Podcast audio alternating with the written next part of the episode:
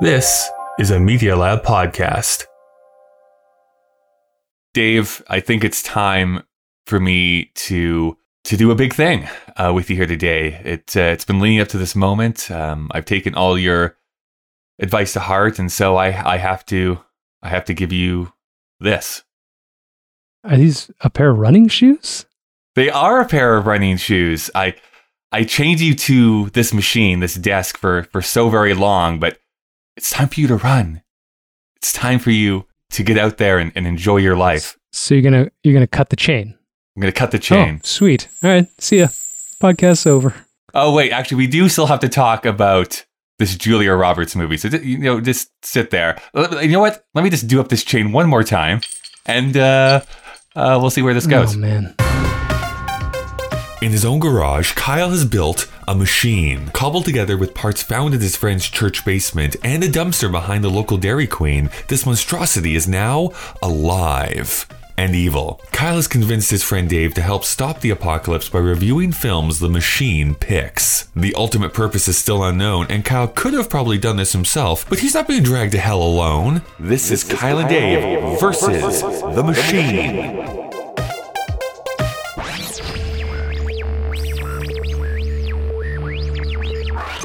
Welcome to Kyle and Dave versus the Machine. My name is Kyle. I'm still Dave. And I'm the Machine. A podcast where a sentient machine forces us to watch movies in order to prevent it from initiating the apocalypse, although we do tend to talk about the ideas of the movie rather than the movie itself.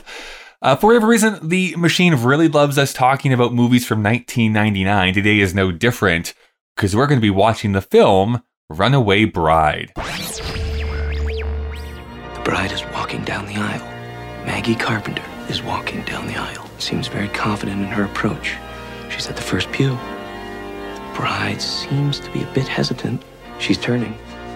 She's turning in. Oh, she's running. Where's she going? Lock the door! She likes to dump brooms right at the altar. Plows down the aisle, knocking old ladies out of her way like the running of the bulls in Pamplona. I'm profoundly and irreversibly screwed up. I have been accused of using this column to direct bitter diatribes at the opposite sex. I could. This Runaway Bride story, I think we can sell it to G Q magazine. The real story. All the gory details.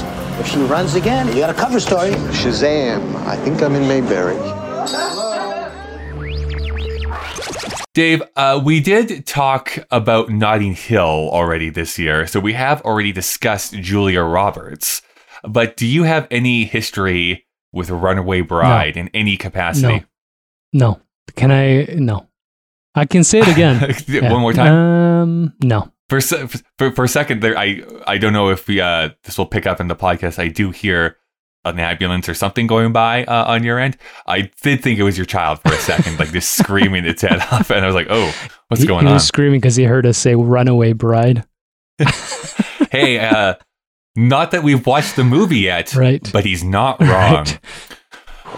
I also have no history with this movie whatsoever, although, and again, not to, to, to spoil the podcast, I feel like I've been lied to because I thought I was told that this movie was good. Who is? Uh, but not that I've seen, we haven't seen the right, movie yet, right. So who knows? Maybe we'll be surprised on the, the goodness of this film. If we watch it and we don't like it, we should find the person who told you they liked it. And make them pay. Right. Yeah. Make them watch it. Uh, all right. Well, maybe we can just rip off this Band-Aid. Let's, why don't we do this? Let me go thank some sponsors. We'll watch the movie. And then when we return, we'll be talking about Runaway Bride. Just keep those shoes close by. Hey, everyone. It's me, Kyle. It is uh, so, so hot where I am right now. I am... And the heat outside that is also heating the inside of my house is compounded because the machine offputs just a lot of heat energy as well. Like looking at it now, I probably should not have covered the entire outside of the robot with incandescent bulbs, but the march of progress is slow. Anyways, thank you so much for listening to Kyle and Dave versus the Machine. I'm here to let you know uh, about some of the people who make this show possible. First and foremost, I should let you know that Kyle and Dave versus the Machine is a proud member of the Alberta Podcast Network, locally grown community supported. The Alberta Podcast Network promotes and supports Alberta-made podcasts and connects their audiences with Alberta-based businesses and organizations. This episode of Kyle and Dave versus the Machine is brought to you by World on Fire, a new podcast from C B C Edmonton. World on Fire is a new five-part series that takes you to the front lines of out-of-control wildfires in Canada, Australia, and California. Recorded during the covid nineteen pandemic, hosts Adrian Lamb and Mike Flanagan look at what it takes to find hope in the midst of fear and destruction and how communities affected by wildfires rebuild. The series examines the high costs that wildfires cause to people's health, homes, and communities. Find World on Fire on the C B C Listen app or wherever you listen to podcasts. You can find it online at cbc.ca slash World on Fire. This week, Kyle and Dave versus the Machine is also brought to you by the Alberta Podcast Network. So let's go listen to one of the other great shows. The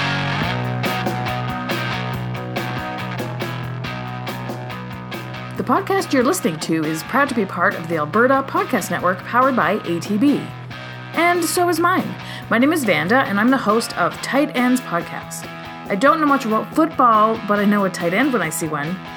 If you're looking for a sports podcast without all the stats and numbers and even facts and figures, join Tight Ends Podcast, the sports podcast for the rest of us. Every week we find out what's up with Gronk, and we always have a great tweet of the week so you can follow along. Go to alberta podcast network dot com to find more great podcasts like Tight Ends Podcast. And remember, clear eyes, tight ends, can't lose.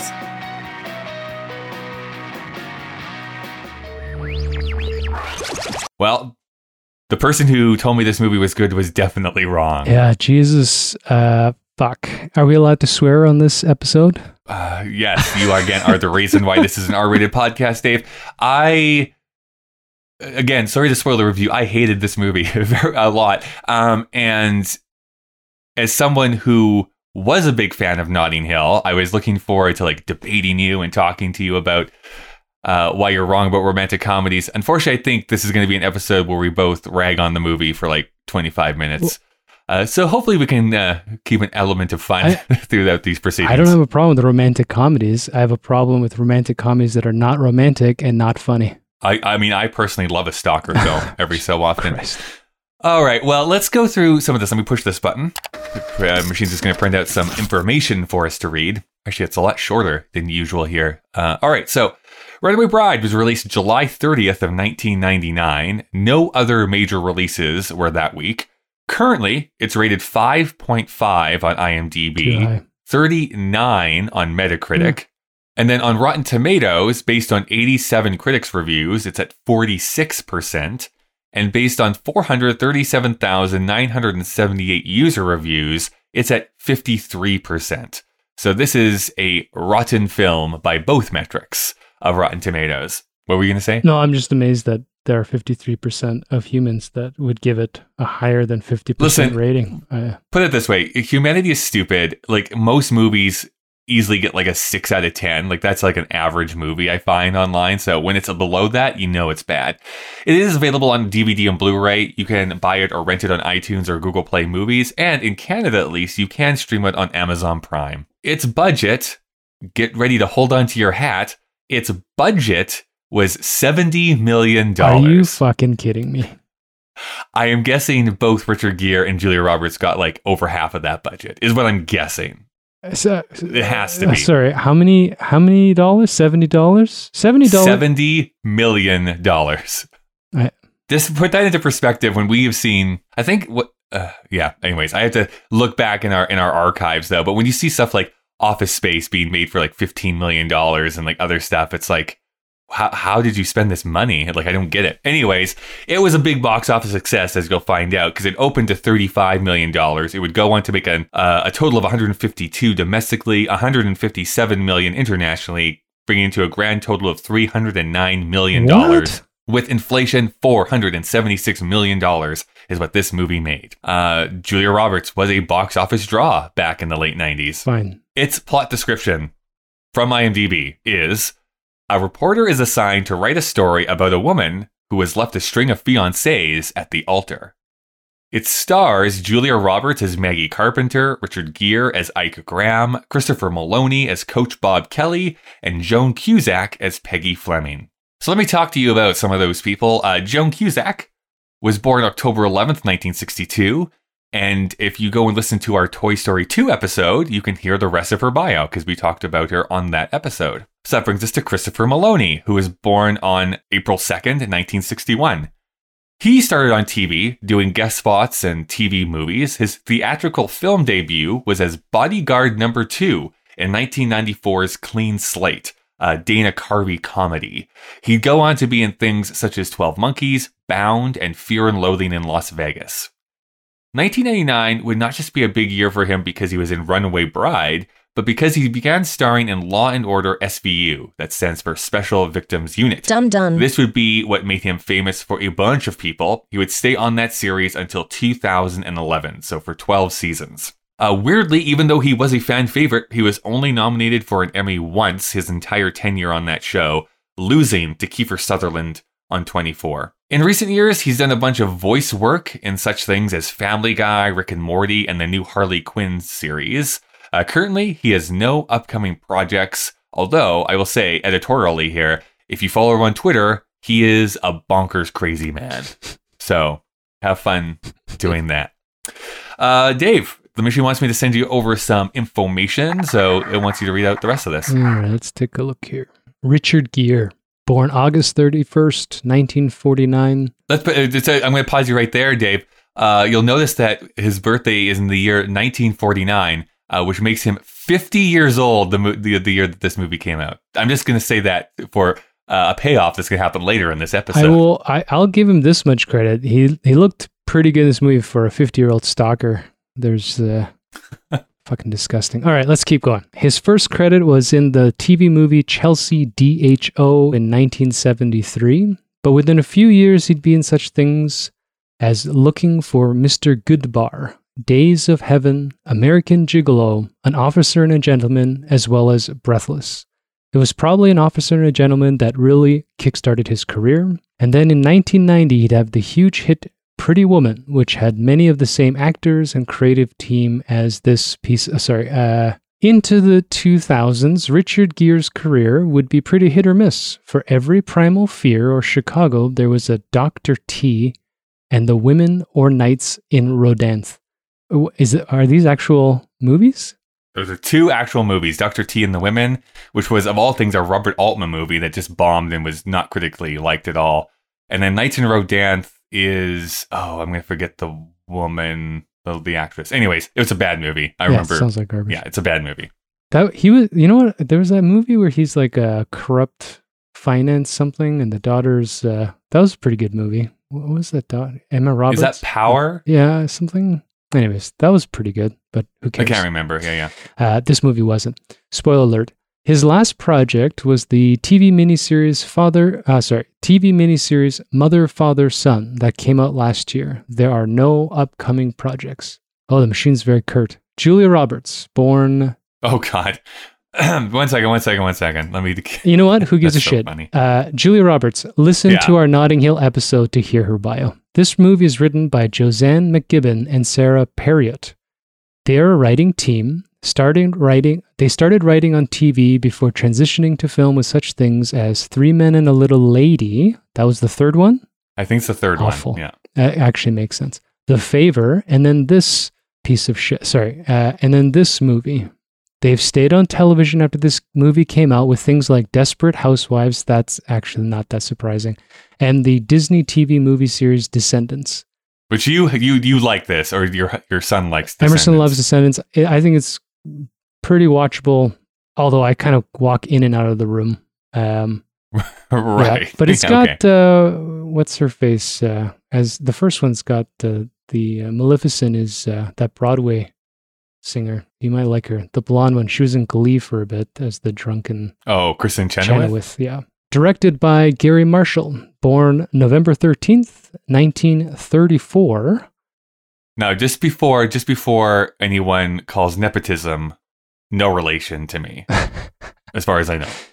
Garry Marshall started his career writing and producing television. His first credit was for The Tonight Show when Jack Paar was hosting. This dude's old, man. Yeah. Jack Paar, by the way, second host of The Tonight Show after Steve Allen. He'd have a hand... For those who care.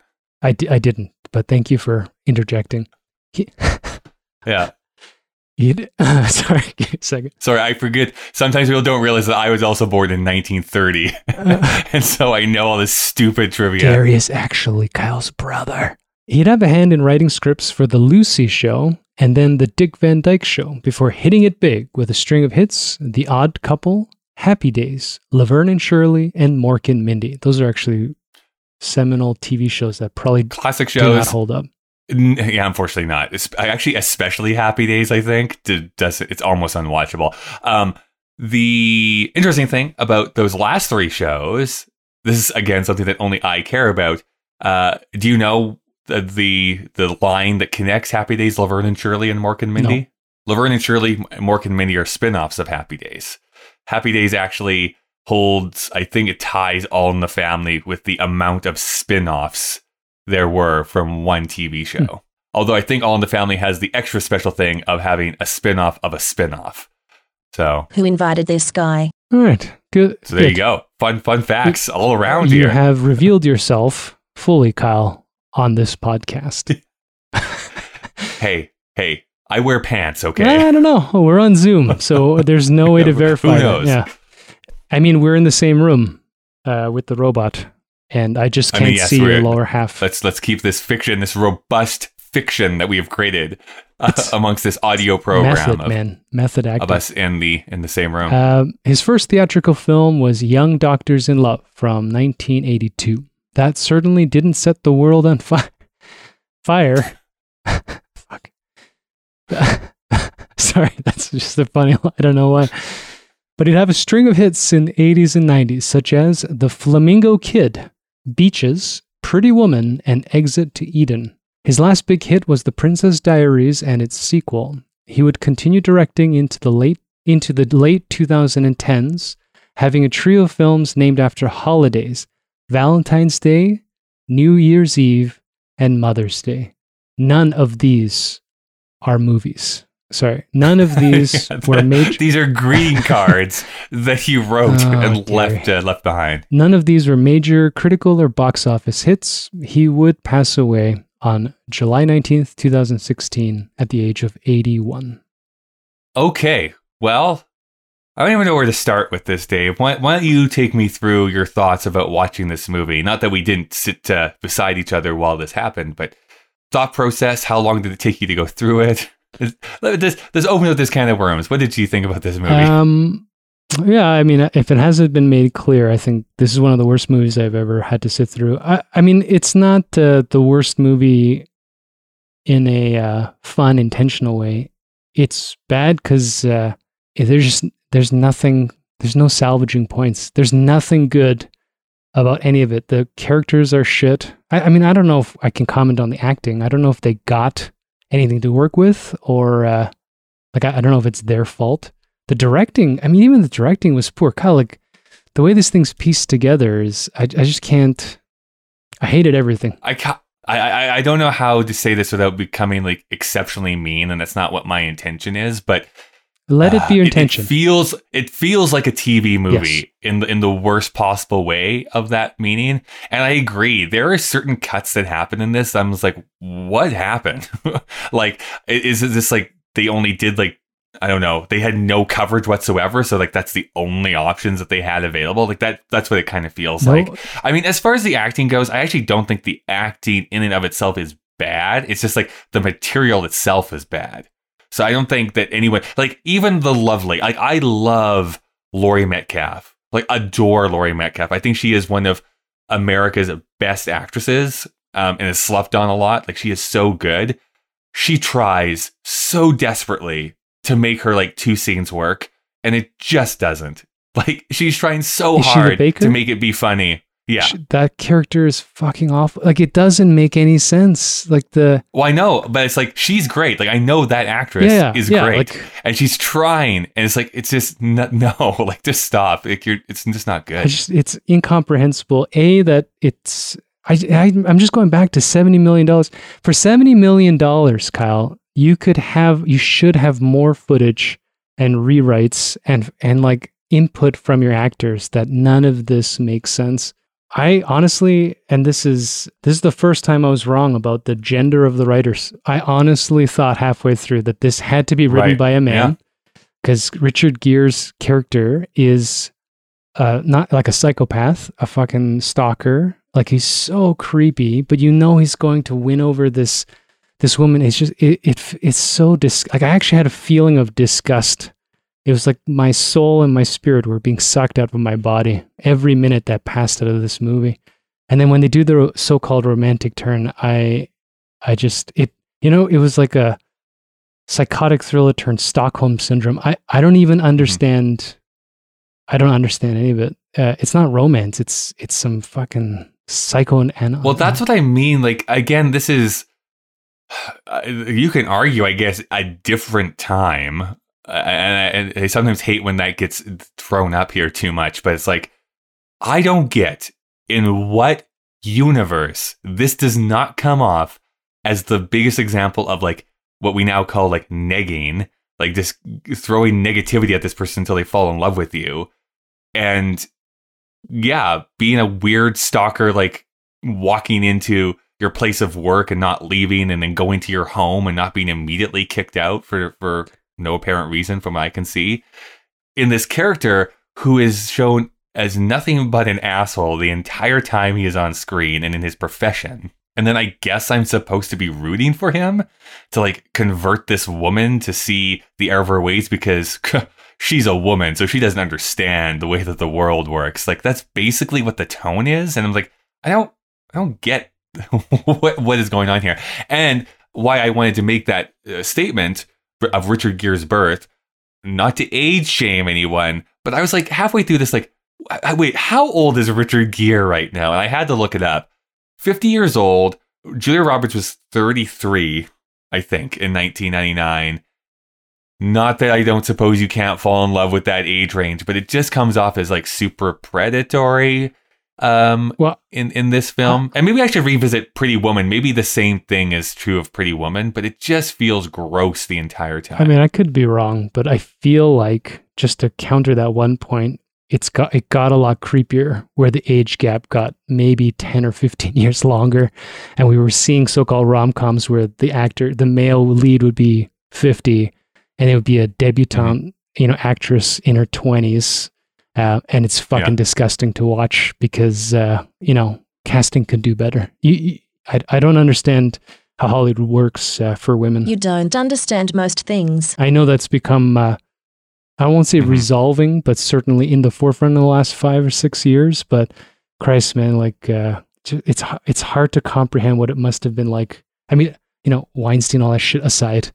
Even just if you could just be an actress, like, you know, what was the, oh, I, we finally watched La La Land, not to, to cross too much, mm, but yeah. those sequences where Emma Stone is going through the auditions. I mean, it's, like, I don't understand anything about an yeah. after, uh, actor's life, but uh, there's that one sort of meta scene. Uh, the first half of the movie's great. Uh, it drags way too long, you know, where she's in the room where everybody looks kind of like her, but as she comments like prettier and more of this. And yeah, um, yeah. That shit's weird, man. All of it's weird. How, you know, it's such a male-centric world for two women, a women, well, that, I mean, a woman writing team to play, unless, you know, they're overpowered by the studio. I mean, I, I do think that is the most shocking thing about this film when I uncovered this, because I, like you, thought has to have been written by some guy. Like, nope, these are two women who wrote this material. And thought there's a couple different things though that kind of go through my mind, which is the first, I was not immediately, I don't know, anti this movie when it started,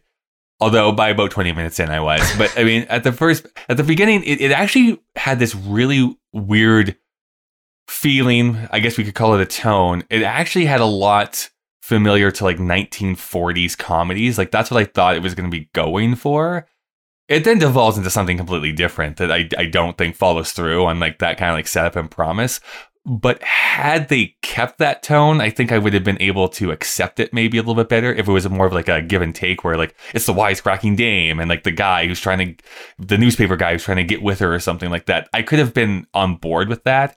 And then unfortunately, it's like, no, we're saying this it is modern day. It's, we're trying to make this modern to nineteen ninety-nine. And it feels like it's so antiquated. And you can tell that it was a sixty-year-old man who directed this movie. I, you know, as soon as you said that, all I could think about how much better it'd be in black and white with, like, I don't know, Spencer Spencer Tracy and Hepburn yeah. or something. And Hepburn, yeah. yeah where yeah. they could, like, yell at each other and you think it's fucking hilarious. Uh, and that stuff, aside from the blatant racism and whitewashing, is that could hold up right. as a narrative. Uh, so maybe, judging by how old all of these people are, you know, that might have been in the back of their mind and they just fucked it up. I don't know. But it was... Uh, yeah. It was it was so creepy, man. Like, I think about halfway through, um, not that I watched this movie with my wife beside me, but Helen looked at mm-hmm. me like, she kept trying to tell me to calm down because I was, I was yeah. fucking livid, man.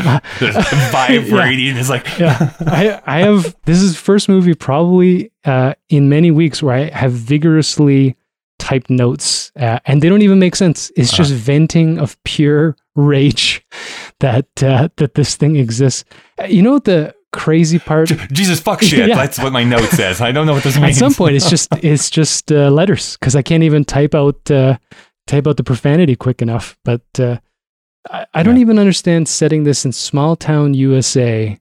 Like that doesn't even play that well because like if you're in small mm-hmm. town U S A and you have this pariah of a woman that's been through all of these things, like I don't even understand that. that dynamic in the town until they play up the idea that she's being made fun of, but that doesn't appear for the first hour of the movie until the, the like, why are they having a luau? Like the, there's, there's no thought process for any aspect. It's like they just fucking yeah, threw it, shit at a wall. It, it really does feel like uh, random scenes stitched together. Part of it too, is that I, I, I I read up a little bit on how this movie came to be, which was the studio originally wanted Pretty Woman to have a sequel. I was just going to say, it's probably and, supposed to be Pretty and, Woman. And Julia Roberts said, absolutely not, I'm not doing sequels.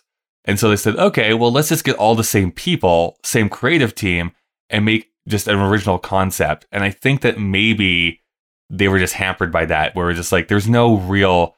passion for this project. Is just like, we just want to work together again. I guess well this script will be okay. Yeah, don't rewrite rewrite it. It's fine. We'll just we'll jump on here, we'll do this thing. And what happens is that it's just a bunch of random scenes and there's no thought process put into it. So things that you could start to seed at the beginning of the movie and pay them off just aren't. And so like you said, yeah, like when we first meet the Julia Roberts character, she's like Um, I don't know, like she seems to be like so outgoing and like Sweet. loved by everyone. And then apparently we're supposed to believe that actually, no, everyone kind of like dismisses her and thinks she's like this big old joke. I don't see how this was seeded properly. And maybe that's a modern audience too, looking back at this and expecting more, but it's just like, I don't think so. I mean, I don't know. It is, it feels weird. It is, the whole movie just feels weird. And can I just say, there are four montages in this movie. There is four goddamn montages in this movie. I'm just like, A, it's not the eighties anymore, boys. Like, we can't do this. And B, two at the most. Like, you cannot. Even the Rocky movies only had oh, one or man. two montages. Like, you cannot do this. I think every movie should be a montage. One of my pet peeves is when they show home videos that are clearly put together by a film like, team. Yeah. And uh, yeah, one hundred percent. You know, like big, great big cameras. Yeah, this and, like, is different angles. Yeah, and everything. Like how yeah. many? This is supposed to be shot by a bellboy, a bellhop, in a fucking like small town hotel, and uh, it's got multiple cameras. That part where she's running away, and they've got a, a camera stitched to her ass because it's showing the trail as the kid's being dragged behind her. I hate that stuff. Like, yeah. it's uh, it's frustrating. I know that was a bit of a trope in this era where yeah. you know, like you have a, a, a so-called Hollywood director. Uh, who's going to direct a mini movie inside? They can't, they can't go home video on that shit, right? They got to still show their craft. I mean, not that I was into the narrative, but what a break! Like I, as soon as I mean, why are they? Why do they have three weddings on one V H S tape? You know, and it's only the part where she right, runs. Yeah, yeah. Like, uh, and they're and they've got title sequence. Like the whole thing is so contrived. You know, the other pet peeve I have, which I, maybe is just a cultural thing, I don't understand the concept of ex couples being friends and touching each other. Like uh, yeah. the idea that his ex-wife, is that Rita Wilson? Anyways, his ex-wife is. It was, it was, I, I thought it is. It's uh, Miss, Miss Tom Hanks, but yeah, Rita It's kind of weird, right? Like, anyway, so Yeah, she's I, his boss. I can't say that I've seen it happen a lot in real life. I I have heard that it does. It can happen. Well, I don't think ever to the degree that you see it in this movie. M- maybe if there was kids involved, you could have that well, sure. relationship still be there. But I don't mean like you have to be fire and brimstone. I mean, that does happen too, and that's unfortunate. But, you know, the idea yeah. that you are in a workplace, you work for your ex-wife who's uh, now married to your best friend who's the photographer. They decide right. they're going to save your career even though they had to fire you. And then when you have your emotional sort of cathartic moment, you go to their fucking house and you start touching and rubbing each other's faces while you, yeah, like, what the weird. fuck was going well, on? Well, that's there? the thing too. It's like, if I, there was ever Exhibit A, and I know people are going to call me like this beta soy boy cuck for saying this, but I don't even know what like, any of those words mean, but go on. Well, look it up because my picture is beside it. Uh, it it's that like old white male privilege to like the Exmo degree. It's like you f- you like uh are fired or you get quote unquote canceled but still excel at your next thing. Like there is no uh real consequences for anything that the Richard Gere character does. Yes, he loses his job, but gets this prime like uh, opportunity to go to this small town and like write in a, a book and save his career. He makes out with another man's fiance. And quite rightfully, Christopher Meloni punches him in the face. I'm like, how am I supposed to think Christopher Meloni is a bad guy in this situation? Uh, and still gets to end up marrying her. He yells at this and browbeats this woman who then comes to him in New York and is like, here's my running shoes. You were right the entire time. Oh, like, what sake. is going on? Like, I don't. It's like, it is the prime example of, I, if, for me, it feels like it's like, boys will be boys, right? can't Can't blame them too much. It's like, this does not feel like a real human being that is in this movie. I got the sense, and it'll be a good thing that this podcast will never be big enough that these uh, this woman writing team will actually hear this and comment on it. But by the end of the movie, I had uh, movie. What a fucking strong word. But at the end of this piece of shit, I um, had these two thoughts. Number one, is this the type of relationship and uh, depiction of quote unquote romance that makes Fifty Shades of Grey so popular?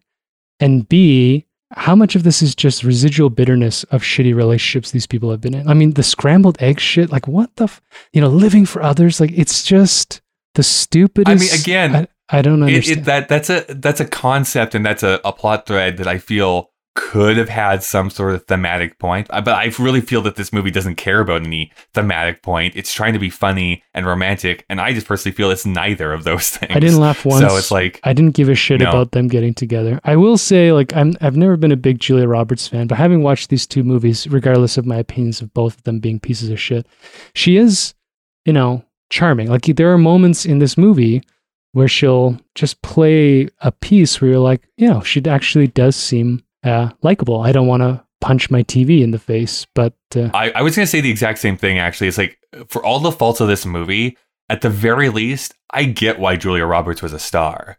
Like she shines throughout this entire movie and is, I think, uh, likable um, and everything that Richard Gere is not. I, I don't want to hog all the time here, but um, can you explain to me why Richard Gere?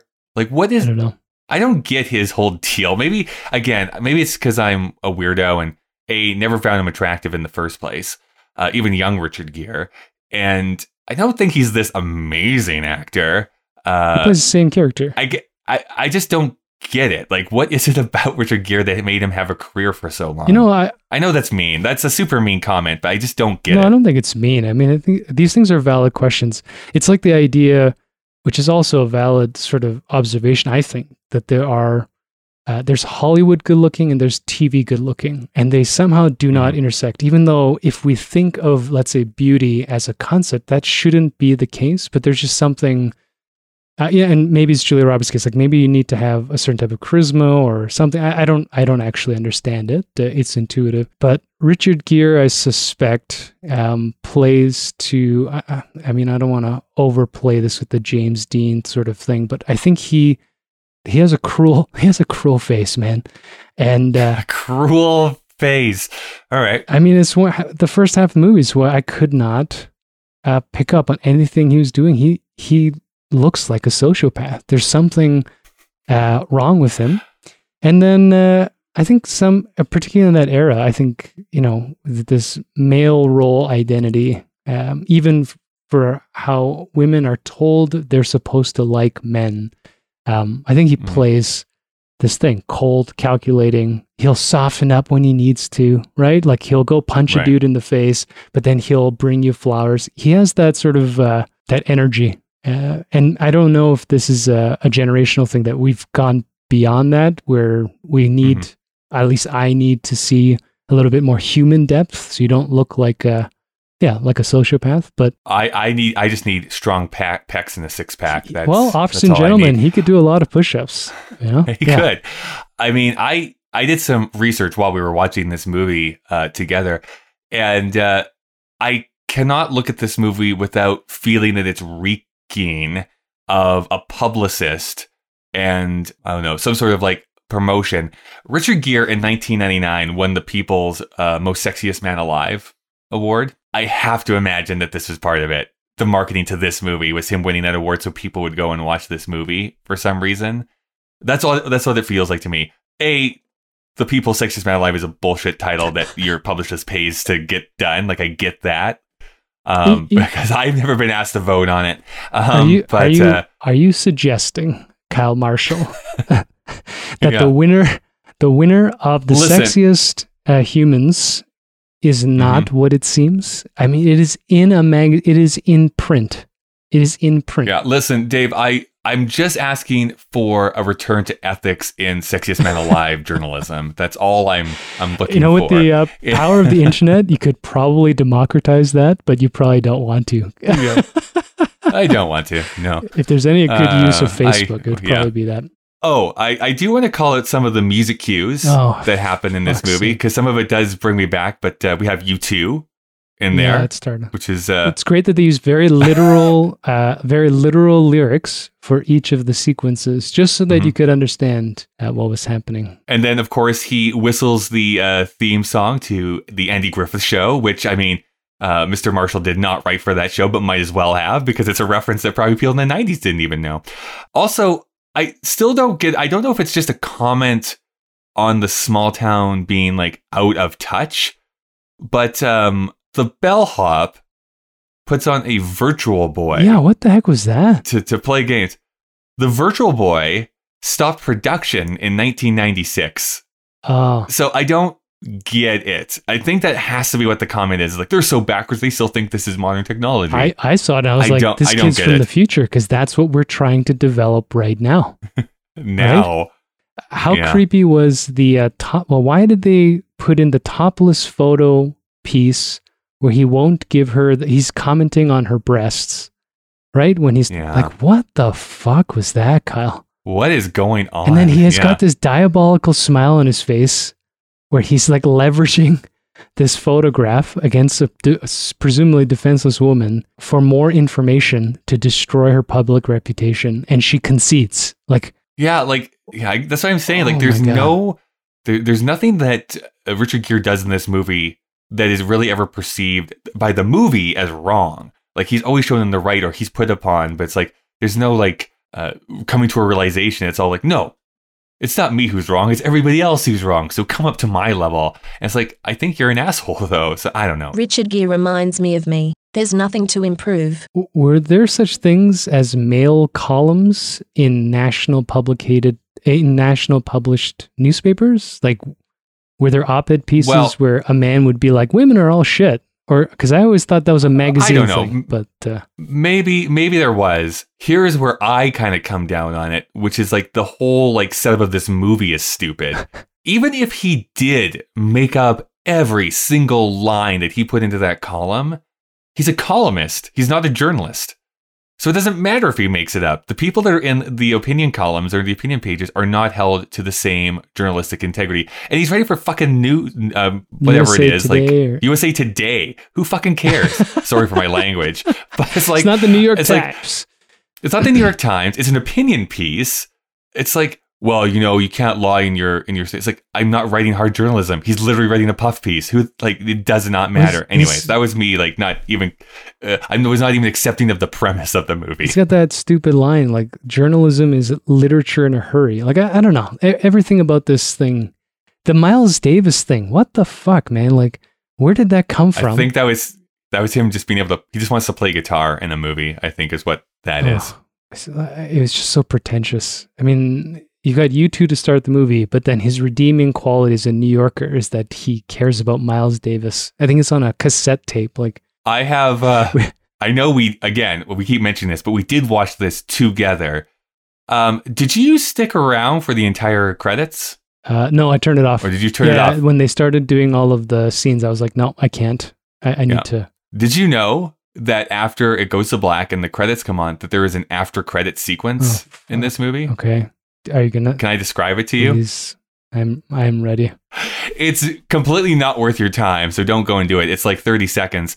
It's again like a little music uh, underscore, a little bit in like slow motion of them throwing snowballs at each other. Oh, for fuck's sake. That's you know, I, and it just made me. It wanted me to run and rip my hair out. What little hair I have left. Even the concluding cutscene of them making out on the balcony. I mean, what a poor soul that he got fired and he's got this multi-million dollar fucking loft in Central exactly, Park. Exactly, yeah. But then this weird spinning camera cutscene of them getting married and then still on the balcony. Like, what?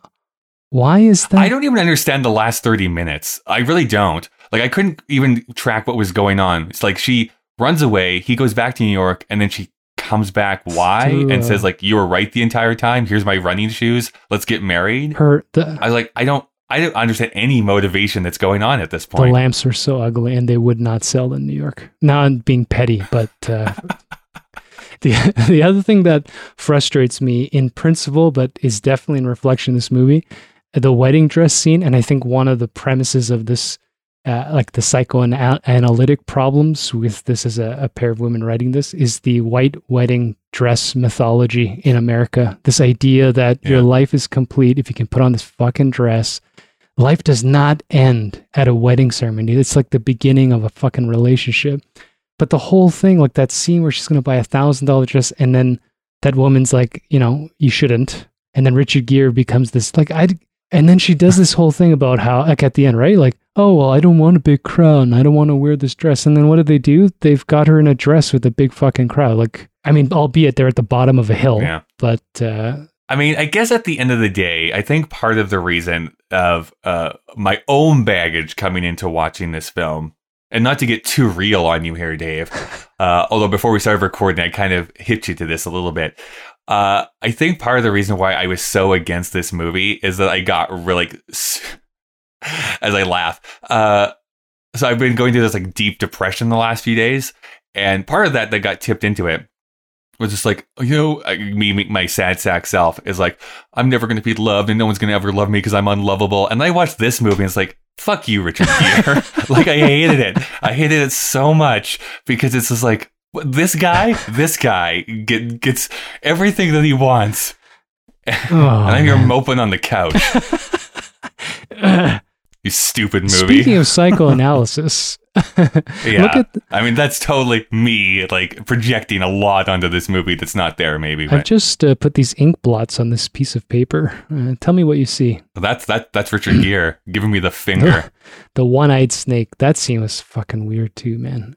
And th- like, how about the stupid like father being uh, that, an alcoholic that doesn't ever get resolved yeah, or talked about fuck, ever again? Man? Like, yeah, well, let's just leave it as at what the fuck. The, why that's even in there? It doesn't play into any part of the character development. They just, and this is the thing about, I don't know if it's these two women or rewrites by some unnamed, uh, you know, editing party, or mm-hmm. if it's uh, Garry Marshall or whoever the fuck it is. But there are so many weird little depressing pieces that they sneak in here, even like how uh mm-hmm. Bob what, what's the actor's name, but anyways uh the current Christopher, Christopher Meloni. Meloni starts off as this sort of benign silly P E teacher, and then he turns into this like creepy controlling, like, oh, you just visualize it and you fucking do this and I'm gonna fucking tell you how to live your life. Like, Uh, what the hell was that? Like, I thought that was really hot. That that's some personal shit coming through writing, right? Like, that's some bitterness for a relationship that died somewhere like twenty years before this movie was written. It was uh,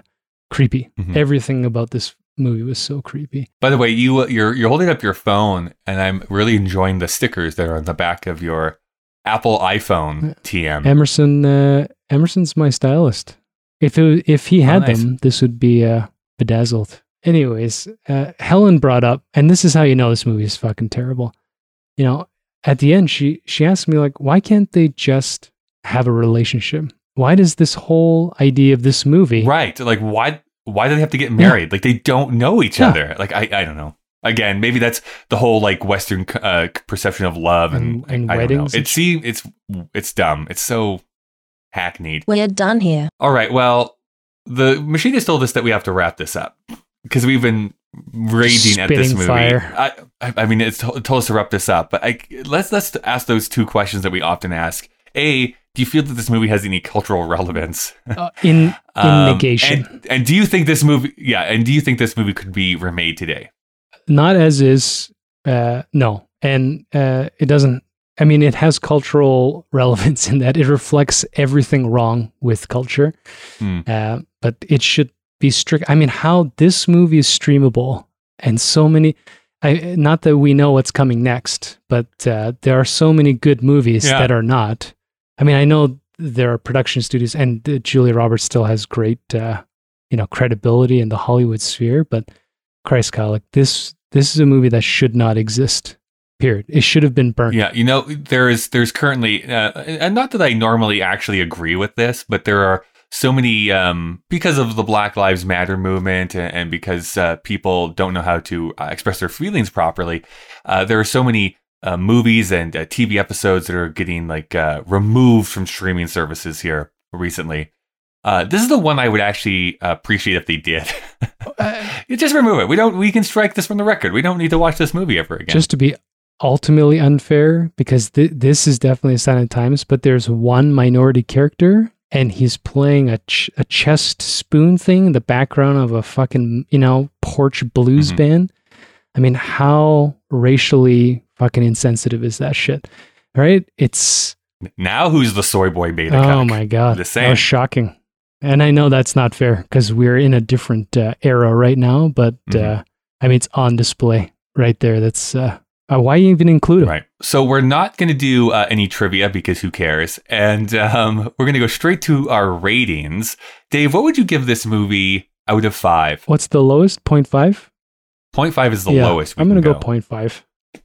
Okay.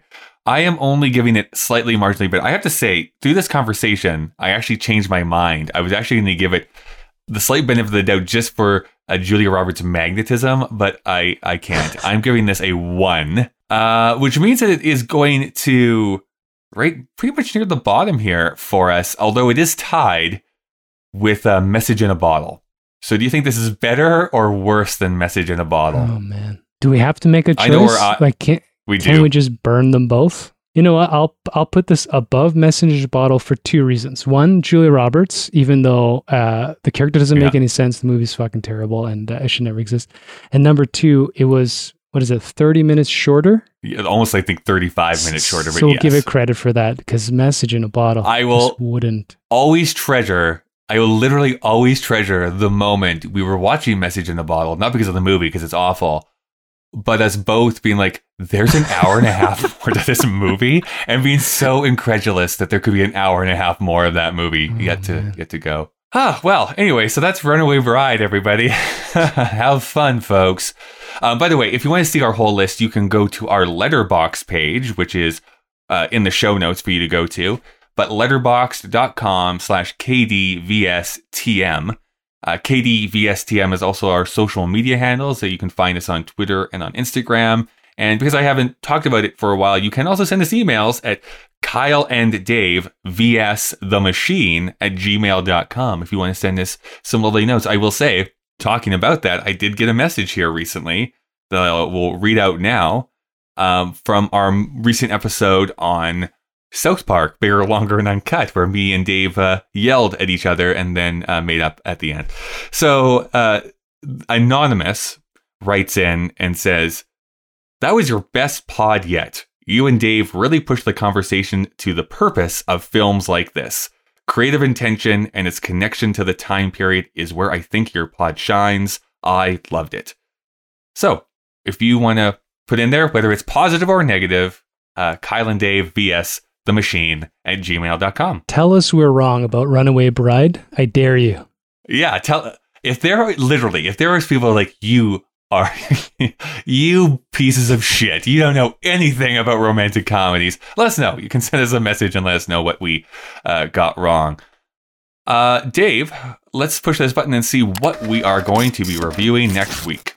Ah, a movie that I actually have never seen before. Mystery Men is what we're going to be talking about next You've, week. Have you seen Mystery Men? Uh, I used to own it. You've never watched Mystery Men? No, I somehow escaped. Um, and being like the big comic book fan I am, I'm surprised I never... Never watched Not it. Not just comic book. It's uh, Ben Stiller, Janine Garofalo, Hank Azaria, William H. Macy. I mean, yeah, Kyle. It's basically, it's also like every alt comedian has a cameo, apparently. Cameo, nothing. They every star alt, in every, this every nineties, yeah, every every nineties alt comedy or comedian is either a star or shows up somewhere in that movie. This is why I, I feel like, I mean, we'll see if it holds up. I feel like this movie was tailor-made for you.